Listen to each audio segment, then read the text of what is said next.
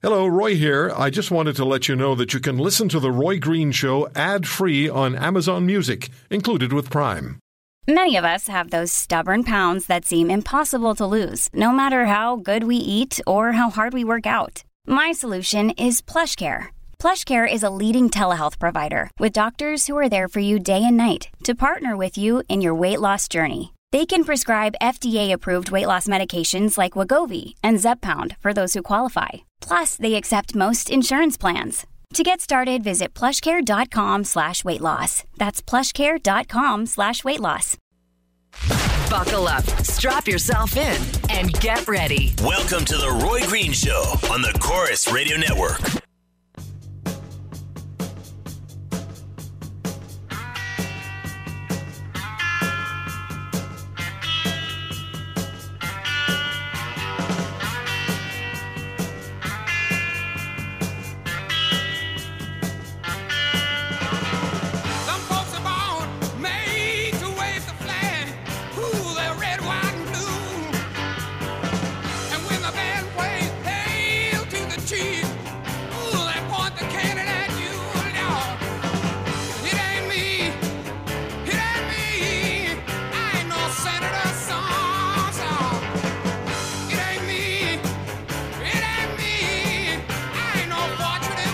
What a week. What a week. And what a weekend it's going to be. Thanksgiving weekend. But we have a lot to cover with you on this program today and tomorrow. Roy Green Show on the Corus Radio Network. Just reading uh, a story on Fox News. You know, we talk about the aiming for mediocrity, aim for the middle. Used to be aim for the top. Now it's aim for the middle. Some schools are getting rid of naming and honoring the student with the highest academic achievements in his or her class, saying it promotes unhealthy competition between students. So at least half of the U.S. schools have either stopped naming valedictorians or named multiple ones in the graduating class. Several schools in North Carolina, Virginia, and New York have done away with the title altogether. What do young people think about it? Ryan Walters, a student at the top of his class in Wake Forest, North Carolina, says, I think it's pretty stupid, and I don't think it's fair. Wake County is recognizing mediocrity, not greatness. That's true. It's like the participation trophies. You show up, you get a trophy. No, you get a trophy when you win. It's about winning. It's about achievement. Now, remember the Pittsburgh Steelers linebacker who got castigated because he uh, his kids received participation trophies, and he said, "Take them right back where you got them. If you win, you get a trophy. You do not get a trophy because you participate." Let's get to the issues here. The big story, the biggest story anywhere this past week has been the carnage in Las Vegas. And uh, later on on the show, I'm going to be speaking with uh, a Canadian who is very well known internationally as an expert on ISIS. Graeme Wood has interviewed ISIS members. His book is called The Way of Strangers Encounters with the Islamic Sect or Islamic State. Meanwhile, um, ISIS almost immediately claimed responsibility for the mass murders in, uh, in Vegas the attack by Stephen Paddock. And Graeme Wood, in Atlantic Magazine, he writes there regularly, wrote, Why did the Islamic State claim the Las Vegas shooting? I had a chance to talk to Graeme Wood on Thursday. We're going to play that back for you in a little while, and we'll talk about what he has to say. But in Chicago, I decided the other day when we were all talking about Las Vegas, I decided to have a look at the Chicago statistics for gun activity and shootings. I had to look around a bit before I found the numbers. In Chicago, I think it was Wednesday of this week, shootings were at 2,877. There have been some 2,877 attacks with firearms in 2017. And the question is what's the fundamental reason behind all of these shootings and deaths? A Chicago epidemiologist at the University of Illinois argues the shootings are a public health issue, and he'd warned the governor of Illinois a surge in shootings in Chicago would occur after funding for his program, Ceasefire Illinois, or Cure Violence, as it's also called, was cut. He was correct. Now, the Cure Violence program is successful in New York and Los Angeles and other urban areas. We've had the opportunity to talk to Dr. Gary Slutkin in the past. Came away very impressed with what he told us and what his program's all about. And he's back with us on the Roy Green Show on the Corus Radio Network. Dr. Slutkin, good to talk to you again. Good to be with you again, Roy. If I can just set aside the Chicago numbers for a moment, what does that shooting in Las Vegas speak to as far as you're concerned? Well, it primarily speaks to the contagious nature of violence itself. And uh, we're seeing this in uh, mass shootings, we see this in suicides, we see this in vehicles um, barging into crowds, and we see this in the community with all kinds of reasons being given. But um, the, the common denominator of uh, people who are doing this is not actually their stated grievance.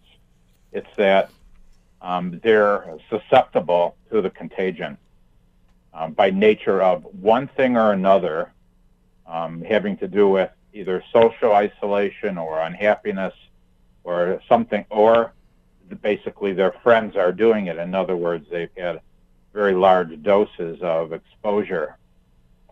So that, that's what it primarily um, speaks to um, for me. And that's why it's so interesting for me why um, people are so uh, focused on what is the motive. You know, is it uh, a dislike of this group or an association with that group or whatever? But you know, from Columbine to um, the Charleston uh, church to this to the Orlando to everyday um, shootings, um, it's exposure to violence and susceptibility to um, to that exposure. And this is what this isn't um, uh, just an idea. I mean, this is as we've talked about before. This is very well established now in the scientific literature. We did a, uh, a workshop on this at the Institute of Medicine in 2012, which can be downloaded from the Cure Violence website under Understanding Violence.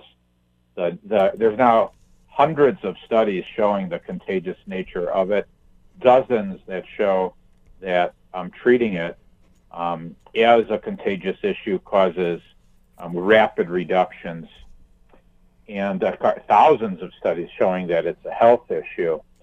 So we've we've we've fundamentally misdiagnosed this problem, um, not just recently, but in a way forever, and that's why we continue to have wars and we continue to have violence. Yet I mean, you know, we no longer continue to have very much plague or leprosy or tuberculosis and and even malaria is going away because we've put science into the mix, realized they're contagious from issues, um, revealed what it is that's going on underneath it all, and then approached a different approach than um, calling the people bad.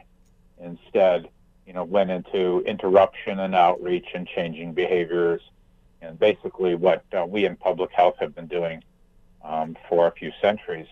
How difficult is it to persuade people, at least initially, and persuade people who have control of money? How difficult is it to persuade them of the kinds of activities that are taking place, for example, in Chicago, with the gun, with the gang violence, the gun violence? How difficult is it to persuade them that it's a public health issue and not just thousands of gangbangers who happen to have access to firearms?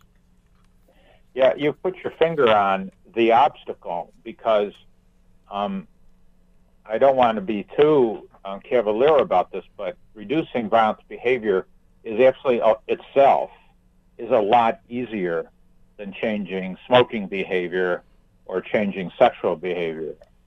I, I know both of these fields. I worked in one of them for a long time, and, and reducing violence behavior is, is a much easier behavior. But what you've just pointed out to, changing the worldview, the belief systems of the public and uh, policymakers is harder. I mean, we had an uphill ride with AIDS because people like to think of that the people who had AIDS as bad until you know somehow we finally got around to yeah, it's a health issue.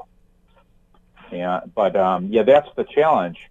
At, at the same time, though, it's if you look at those who have in our funding this work, you can see that it's it's gradually picking up. I mean, in in um, Chicago, a whole number of philanthropists have come together to put um, uh, outreach and interruption and the health approach back in. This is going to be starting um, fairly soon.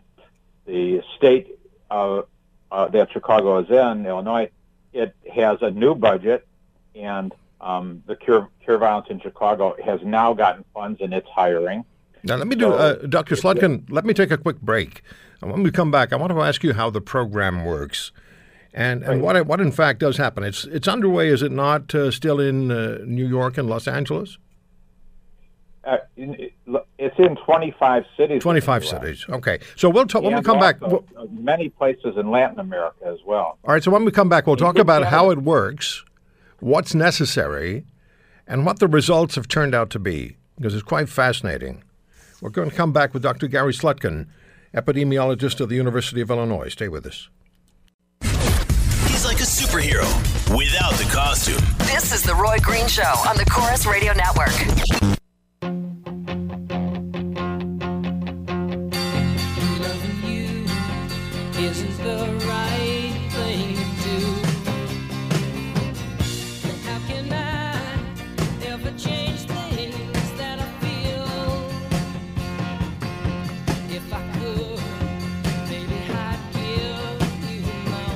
Send emails to roy at roygreenshow.com. Follow me on Twitter at The Roy Green Show.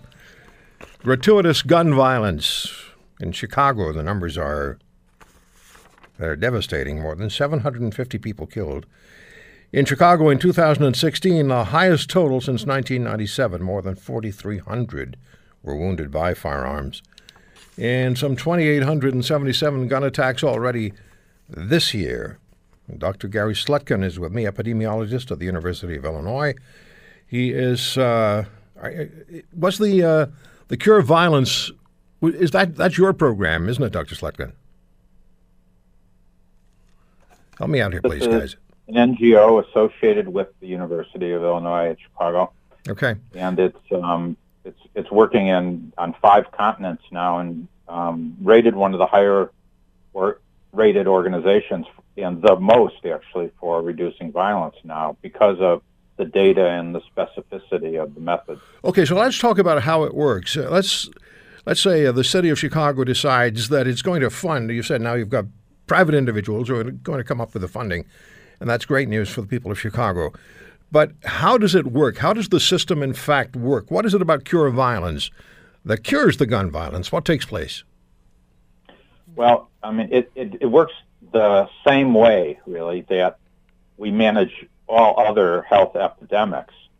So if you're aware of, and most people aren't, you know, of health workers who are looking for cases of early cases, first cases of bird flu or SARS or plague or TB or cholera, and then uh, second and third cases to prevent spread, you know, the, there are health workers in the public health sector who um, look for these and cut them off and stop their, their occurrence and then prevent the spread. And we do the same thing with uh, violence. We have health workers, they work for community groups, and they um, work under health departments in, in most cities, and they're out um, being aware of what's going on in the neighborhood, and they have the trust of the people, and um, including the people who shoot. That's how they're selected, and so they these workers, cure violence workers, will um, understand that something happened at the party last night that somebody's upset, or that someone owed somebody money and someone's upset. So they can go go in there and begin to interact with those people to cool them down, change their thinking, buy time, and then es- essentially persuade them out of it, which they're almost 100% good at. And then we continue working with them just like we continue to work with other people who have infectious processes to ensure that they stay cool, and that, there isn't a relapse. And we work with them for six months to two years, and with their friends. And the results of this, um, so you might have eight or 20 of such workers in a reasonably sized neighborhood. Usually you'll see the shootings and killings going down very rapidly once this uh, group is um, hired. And ordinarily it's sustained as well. And there's a lot, of, I mean, there are neighborhoods now in Baltimore and New York that have gone um, two years and one that's gone three years without any shootings and killings that used to be very dangerous neighborhoods, and so many now that have gone 50%. We, in New York, there was a study just released Monday showing 50% reduction in um, shootings and uh, violent events in, in one neighborhood and 65% in the other neighborhood that was evaluated as compared You to are- controls. The program also engages former or even current gang members, correct? Well, it, it uh, hopefully not current, and you, it's it, we're looking for people who have the same shared experience Mm-hmm. and the same um, because that's and we do that in every field of health and public health. We use um, people used to use um, drugs to treat people who are now using drugs. You, we use moms to reach moms for breastfeeding and nutrition programs. We use um, sex workers to reach sex workers or former sex workers and so on. And so, yeah, that's that's the formula. That's the technology that most people don't know is that it, um, that you this is required for um, this is the way public health works. Yeah. And, Dr. and no Slutkin, of course, knows how that works. we, right? time, time always, always goes by quickly. We have two and a half minutes here. Um, what would be a reasonable percentage or a reasonable number to aim for, no pun intended, if the uh, Cure of Violence program is adopted by a, a large municipal area, large urban area, where there's a significant amount of gun violence that's taking place, and Cure of Violence is put in place and it becomes very proactive and it has all the component parts working. What percent? How much of a percentage of drop do you expect in gun violence? What could be expected? Well, it, it's very common to see 40 to 70 percent drops in shootings and killings, and that occurs relatively rapidly within the first, you know, couple months. You know, it needs to be done right. I mean, it, it's it, it you you can't do it yourself like many things. That it's so our team is you know assists communities in um, getting set up, and and of course there's um, hundreds of hours of training um, over time. Initially 40, and then 100. So you know these workers are specialists, like Right. emergency medical technicians. So, how do people, if there's a if there's a mayor or a council listening to this program now and they're thinking we should give this a try, what's the first step that they have to take? I think um, it is really to go to the website Cure Violence, and um, there is a way to um, connect with us on there. It's called. Um, I mean, there's a, there's an e there, and you can. Yeah, there's connecting points on our website. Okay, and is that cureviolence.com? Yeah, your cureviolence.org. Org. Okay. So we need to pick this up again and have a further discussion, and perhaps have some people uh, who are involved in the program join us and give us an idea of what's happening on the street corners and on the streets. And I'd love to do that. Dr. Slutkin, thank you so much for the time today. It's important, and it's been one heck of a week that has a lot of people thinking about the tragedies that have taken place. Thank you for the time, always. Well, they're talking about the same stuff, Yeah. so it's time to turn the page now. Thanks so much, Roy. Thank you. to talk to you. All the best. Dr. Gary Slutkin, University of Illinois, epidemiologist. Cureviolence.org. Have a look at it. They're extremely successful. Extremely. When we come back, we're going to be speaking with Tracy Wilson. She's the uh, chairwoman of the Canadian Coalition for Firearm Rights in uh, the Ottawa area. Don't go away.